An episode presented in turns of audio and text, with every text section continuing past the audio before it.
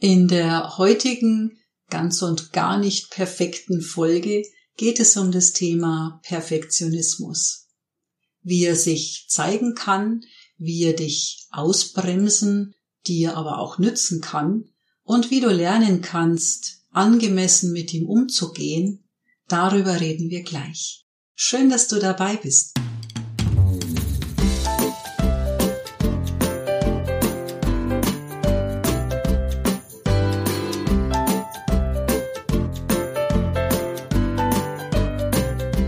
Und damit herzlich willkommen euch allen, die ihr euch eine halbe Stunde Zeit für dieses spannende Thema nehmt.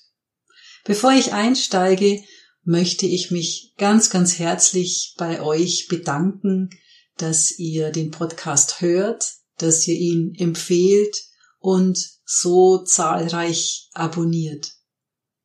Danke dafür auch für das Feedback, das ich immer wieder bekomme.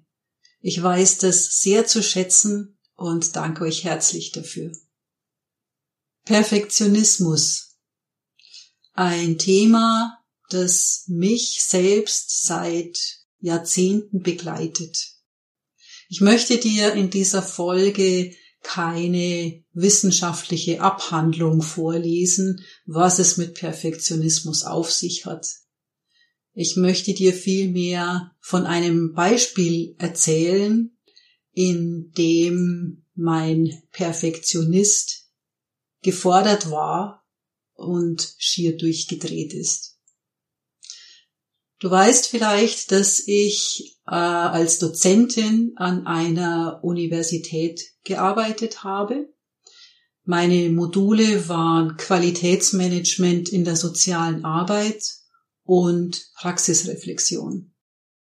Zwei Semester hatte ich schon Vorlesungen in Präsenz gehalten in Nürnberg dann kam vor Beginn des Sommersemesters 2020 eine E-Mail vom Hochschulrektorat mit der interessanten Mitteilung, dass keine Vorlesungen in Präsenz mehr gehalten werden können, sondern dass wir auf Online umsteigen müssen. Du erinnerst dich, Corona tauchte auf.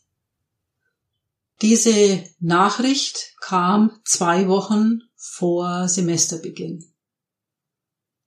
Und vielleicht kannst du dir ungefähr vorstellen oder hast es auch selbst erlebt damals, in welche, ähm, ja, ich möchte fast sagen, Gedankenabgründe mich das gestürzt hat. Ich hatte bis dahin vermieden, regelrecht vermieden, online zu arbeiten, weil ich nicht vor der Kamera auftauchen wollte. Und es war eine große Herausforderung für mich, meine Vorlesungen, die sehr interaktiv abgelaufen sind, äh, auf äh, das Online-Format, auf Zoom zu übertragen. Ich bin schier durchgedreht und mein Perfektionist hatte da großen Anteil daran. Ich wollte die perfekte erste Vorlesung online halten. Ich wollte für dieses Semester die perfekte Einstiegsvorlesung halten.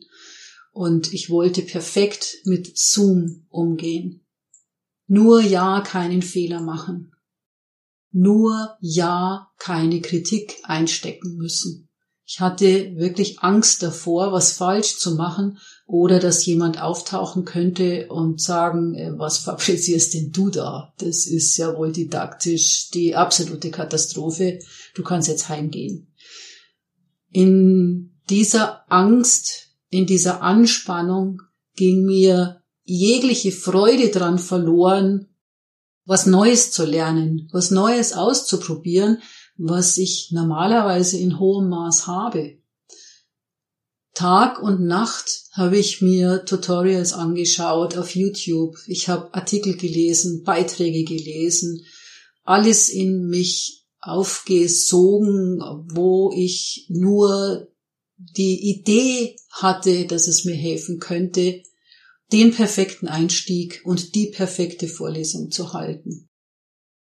Nachdem ich kaum noch geschlafen hatte und wie im Tunnel unterwegs war, war mir klar, so kann ich nicht weitermachen. Und ich drehte eine Runde um den Block, weg vom Rechner, weg vom Internet und von den Tutorials und sortierte meine Gedanken. Was hatte ich da versucht? Keine Fehler machen zu wollen in einer Situation, die für mich neu ist. Unvorstellbar, dass das funktionieren sollte. Gleichzeitig wurde mir klar, dass die Situation ja auch für die Studierenden neu war. Auch die saßen zum ersten Mal in Zoom in der Vorlesung. Auch die mussten mit der Technik zurechtkommen. Und das war schon mal die erste Entlastung zu sagen, okay, wir machen das gemeinsam und wir erarbeiten das gemeinsam, Jugend forscht sozusagen. Das war eine große Erleichterung. Und dass das jemand kritisieren würde, ja, mag sein. Aber auch die Dozentinnen und Dozenten, alle waren in der Situation, zum ersten Mal Online-Vorlesungen zu halten. Ich hatte bis dahin auch vermieden, mit Kolleginnen und Kollegen darüber zu sprechen, wie es mir geht, weil ich mich sehr geschämt habe. Ich habe mich geschämt dafür, dass ich nicht mit Fehlern umgehen kann, dass ich nicht mit Kritik umgehen kann und dass ich nicht souverän bin und weit weg davon, eine perfekte Leistung abzuliefern. Und du kannst dir vorstellen, dass diese Kombination aus Angst vor Kritik und Fehlern und diesem Schamgefühl mich doppelt gestresst hat. Und in diesem Stress, unter diesem Druck war ich auch nicht wirklich kreativ. Ich war regelrecht blockiert. Das ist das, was Perfektionismus anstellt. Dieser hohe Leistungsdruck, den man sich da auferlegt. Also es gibt zwei Richtungen.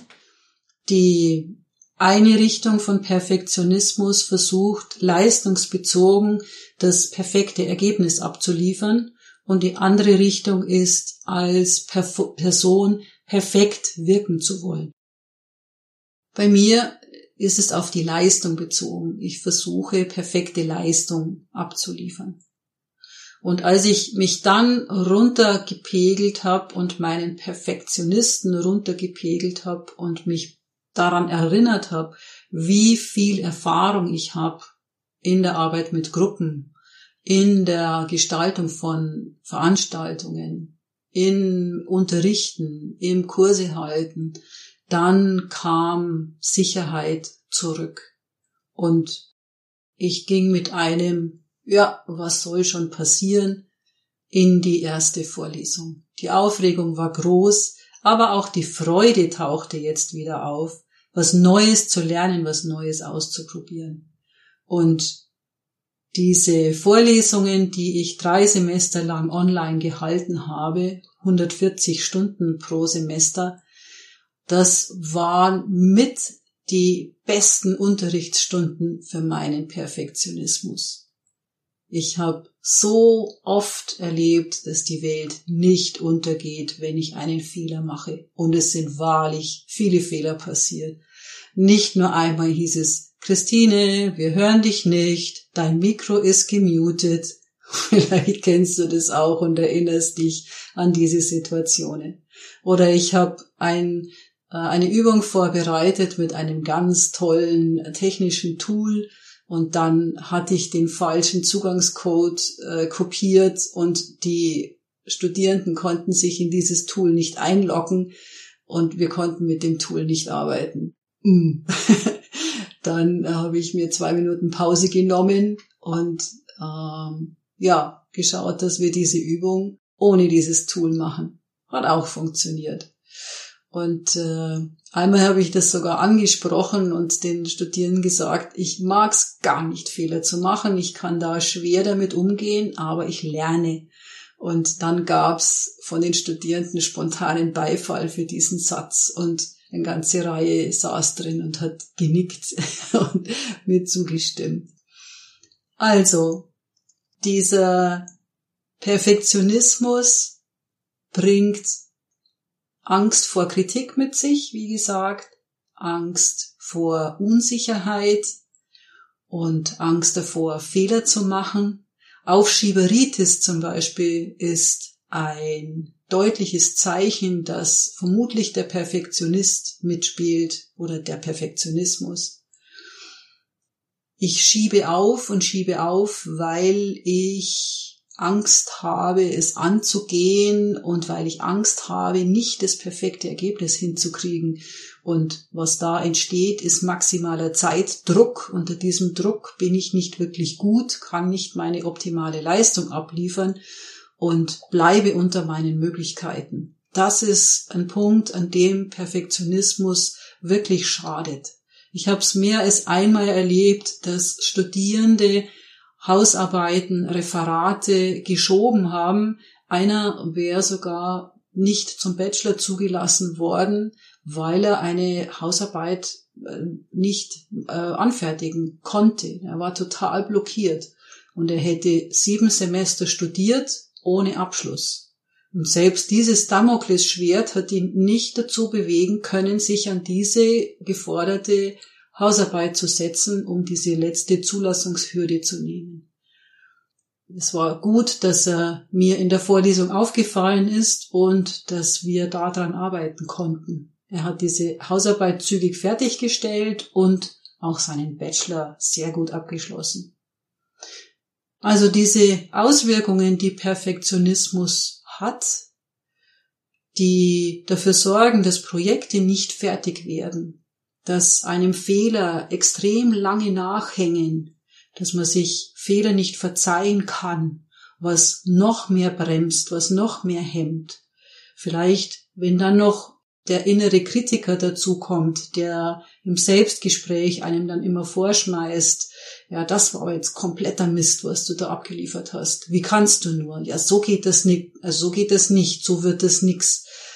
Das sind Kombinationen, die aber mir fällt jetzt das Wort giftig ein, die wirklich giftig für dich sein können. Inzwischen kann ich wesentlich besser mit meinem Perfektionismus umgehen. Ich liebe es, mit Kolleginnen und Kollegen zusammenzuarbeiten.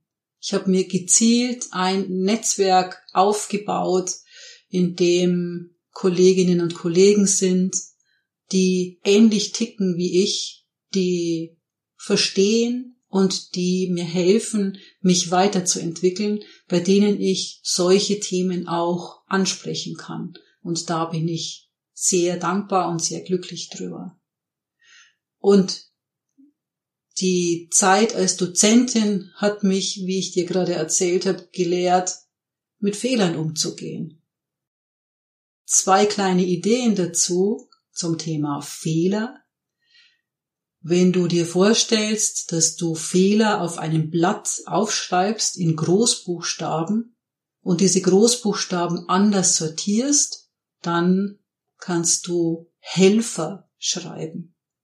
Fehler sind also Helfer auf dem Weg, besser zu werden, etwas zu lernen, etwas dazu zu lernen. Und die zweite Idee, ich lese gerade das Buch von Karin Kuschig. Vielleicht ist dir das auch schon untergekommen. 50 Sätze, die das Leben leichter machen. Ein Buch, das ich im ersten Ansatz regelrecht verschlungen habe. Sie hat 50 Sätze, beschreibt in kleinen Anekdoten Situationen und dann Sätze, die man verwenden kann. Jetzt habe ich gerade angefangen, es zum zweiten Mal zu lesen und es ist eine absolute Empfehlung, die ich dir geben möchte. Aber zurück zum Thema. Ein Satz, den sie gehört hat von ihrer, das weiß ich nicht mehr, von ihrer Coach oder von ihrer Mentorin, ähm, beim Thema Fehler war der Satz, das verzeih ich mir am besten gleich mal selbst. Das verzeih ich mir am besten gleich mal selbst. Ist es nicht ein wunderbarer Satz? Also ich finde den toll. Ich werde mir den merken und das ist so ein Satz, der ich finde Erleichterung bringt oder Entlastung bringt. Zu sagen, ich habe Fehler gemacht, das verzeih ich mir jetzt am besten gleich mal selbst. So. Und dann kann ich schauen, wie die anderen reagieren, ob das denen überhaupt aufgefallen ist oder ja, was die damit machen. Im Gespräch mit meinem Coach über meinen Perfektionismus ist aufgetaucht, dass ich da viel von meinem Vater übernommen habe. Der innere Antreiber mach's perfekt spielt da eine große Rolle bei ihm und bei mir. Und in der Kombination mit der Hochsensibilität ist es eine spannende Mischung. Die Empathie, die mich immer schauen lässt, wie geht's den anderen, wie reagieren die, was denken die, was könnten die denken, was haben die wohl gedacht. Diese Kombination, alles perfekt machen zu wollen, das ist richtig anstrengend, wenn es zu viel wird. Und im Gespräch kam auch heraus, dass es um Sicherheit geht. Ich wollte Sicherheit haben, das wirklich bestmögliche Ergebnis abzuliefern. Und ich wollte Anerkennung.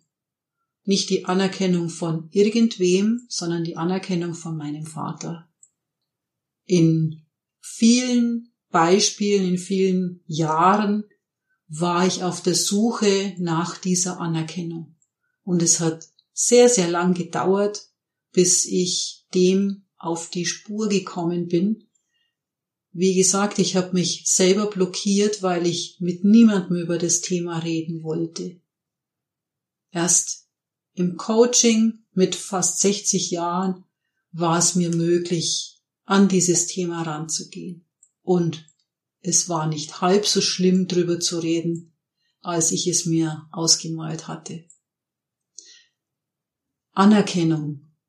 Wir alle brauchen Anerkennung. Wir suchen Anerkennung. Es ist schön, gesehen zu werden, Wohlwollen zu bekommen, Zustimmung zu bekommen. Nur wenn ich alles daran setze, Anerkennung zu bekommen und je weniger ich diese Anerkennung bekomme im Außen, umso mehr versuche ich, perfekte Leistung abzuliefern. Dann überfordere ich mich selbst. Ich habe im Coaching erkannt, dass mein Vater, der selbst nie Zuneigung und Anerkennung bekommen hatte, dass der der falsche Adressat war. Er konnte mir nicht die Anerkennung geben, die ich so dringend gebraucht hätte. Er hat es nicht in seinem Repertoire. Und wenn es Anerkennung gab, dann hat er das geäußert in einer Sprache, die bei mir nicht ankam. Ich hab's nicht verstanden. Das alles wurde mir nach und nach klar. Und heute habe ich ein sehr gutes Verhältnis zu ihm. Er ist 2001 verstorben. Ich war lang im Kampf mit ihm und hätte das Verhältnis zu ihm als schwierig bezeichnet. Heute bin ich im Frieden mit ihm. Und neben seinem Perfektionismus hat er mir auch vieles andere gezeigt. Beeindruckt hat mich sein Familiensinn und seine hohe Musikalität. Perfektionismus ist ein Persönlichkeitsmerkmal. Das ist eine wunderbare Nachricht, finde ich, weil das bedeutet, dass ich den Perfektionismus steuern kann, dass ich ihn beeinflussen kann, ändern kann, anpassen kann. Und genau darum geht's auch im Coaching. Ich habe das selbst erlebt, dass es funktioniert und ich erlebe das auch bei meinen Coaches. Bei so sperrigen Begriffen wie Perfektionismus arbeite ich gern mit inneren Bildern. Und vielleicht magst du mal, wenn es dir möglich ist, jetzt oder in einer ruhigen Minute in dich hineinhören, in, die, in dich hineinspüren, was für ein Bild auftaucht, wenn du das Wort Perfektionismus hörst. Und es geht nicht drum, das perfekte Bild zu finden. Sieh es eher als eine Momentaufnahme, als würdest du so ein Foto machen. Und in einer Stunde, in einem Tag oder in einer Woche hast du vielleicht ein ganz anderes Bild zum Thema Perfektionismus. Manchmal lasse ich meine Coaches zeichnen im Coaching. Und dann ist immer der erste Spruch, ich kann aber wirklich nicht gut zeichnen. Darum geht's ja auch nicht. Es geht nicht darum, ein Gemälde zu fabrizieren, das in eine Staatssammlung kann oder ähm, ein Bild zu zeichnen auf die Schnelle, mit der man eine Vernissage eröffnen kann. Es geht um dein Bild und da ist schon mal die erste Hürde, den Perfektionisten in die Schranken zu weisen. Dieses Bild kann ganz, ganz unterschiedlich sein. Ich hatte schon bei einer Frau das Bild einer Flusslandschaft.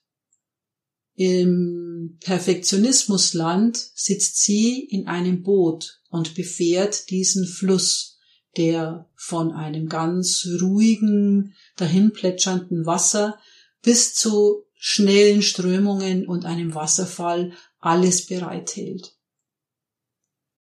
Bei einem anderen Coachee war der Perfektionismus eine Multifunktionswaffe, die ihn fertig macht. Und in meinem Fall, ich arbeite sehr gern mit dem inneren Team, von Friedemann Schulz von Thun. In meinem Fall ist der Perfektionist ein Mann mittleren Alters, der ist schick gekleidet, hat eine Brille, sehr elegant, sehr überzeugt von sich, er spricht Hochdeutsch, weiß, was er will und ja, ist sehr präsent, wenn ich ihn lasse.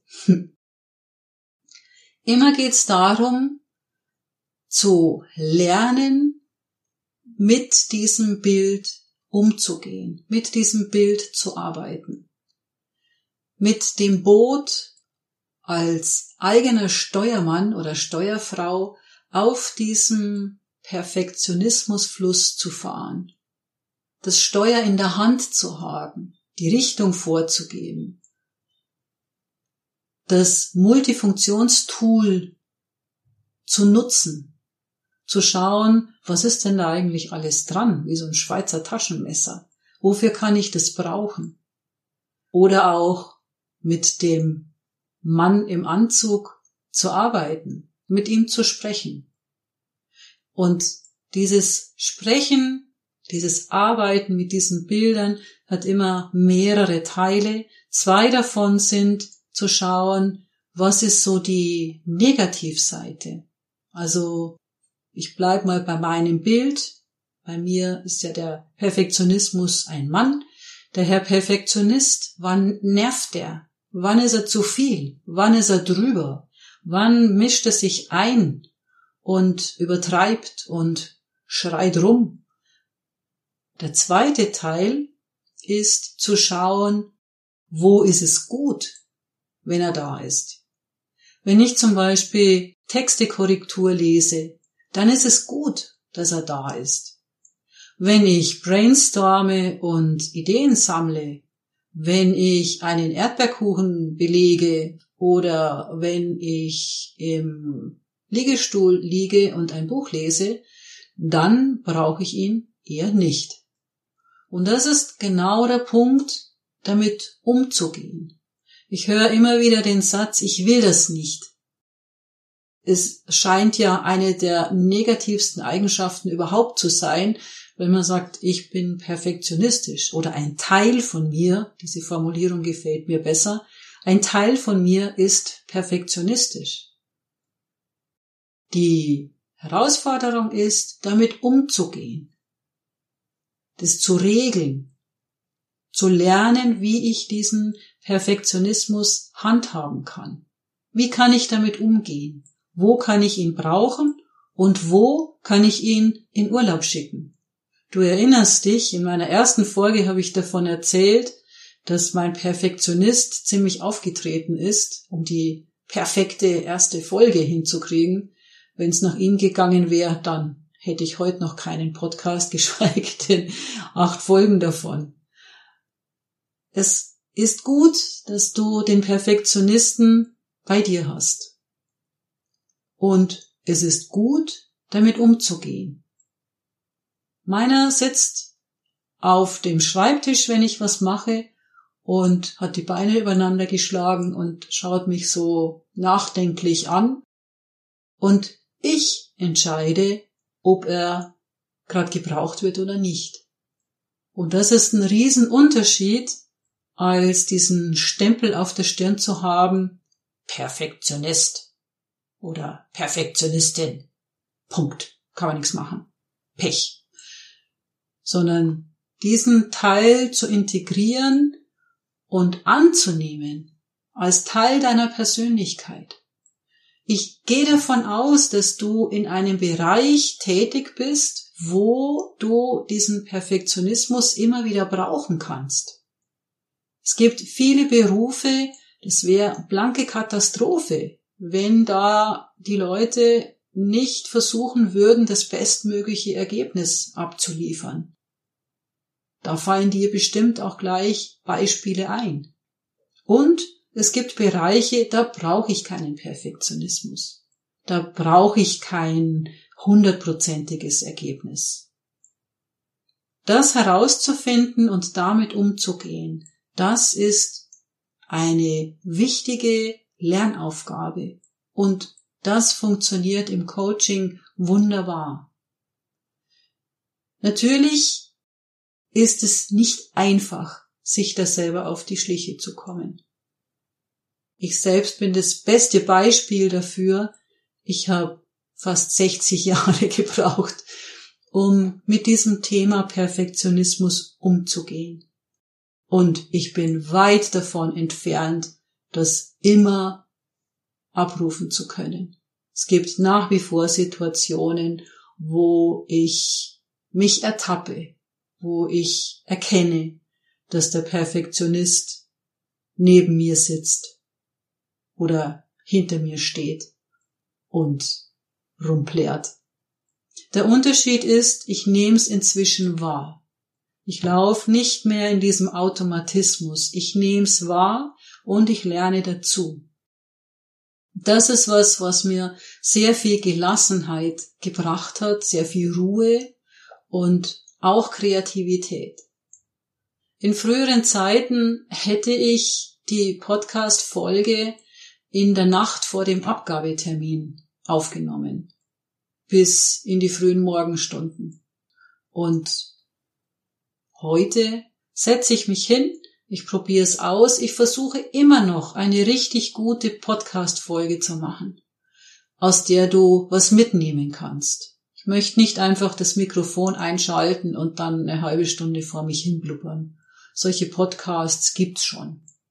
Ich möchte schon, dass du Input bekommst, eine Idee bekommst und sagst, ja, hat sich gelohnt, diese halbe Stunde zuzuhören.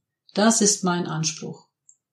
Aber ich habe nicht den Anspruch oder nicht mehr den Anspruch, perfekte Podcast-Folgen abzuliefern.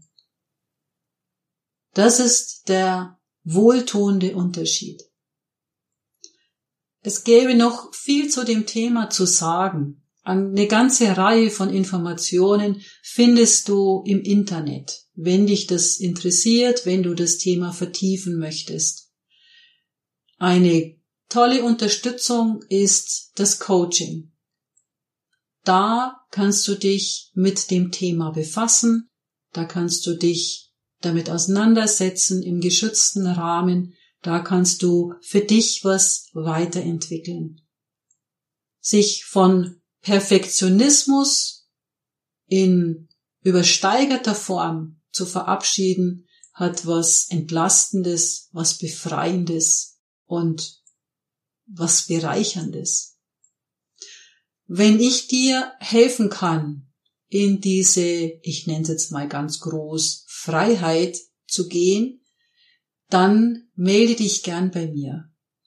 Am besten erreichst du mich per E-Mail unter christine.kiunke-coaching.de.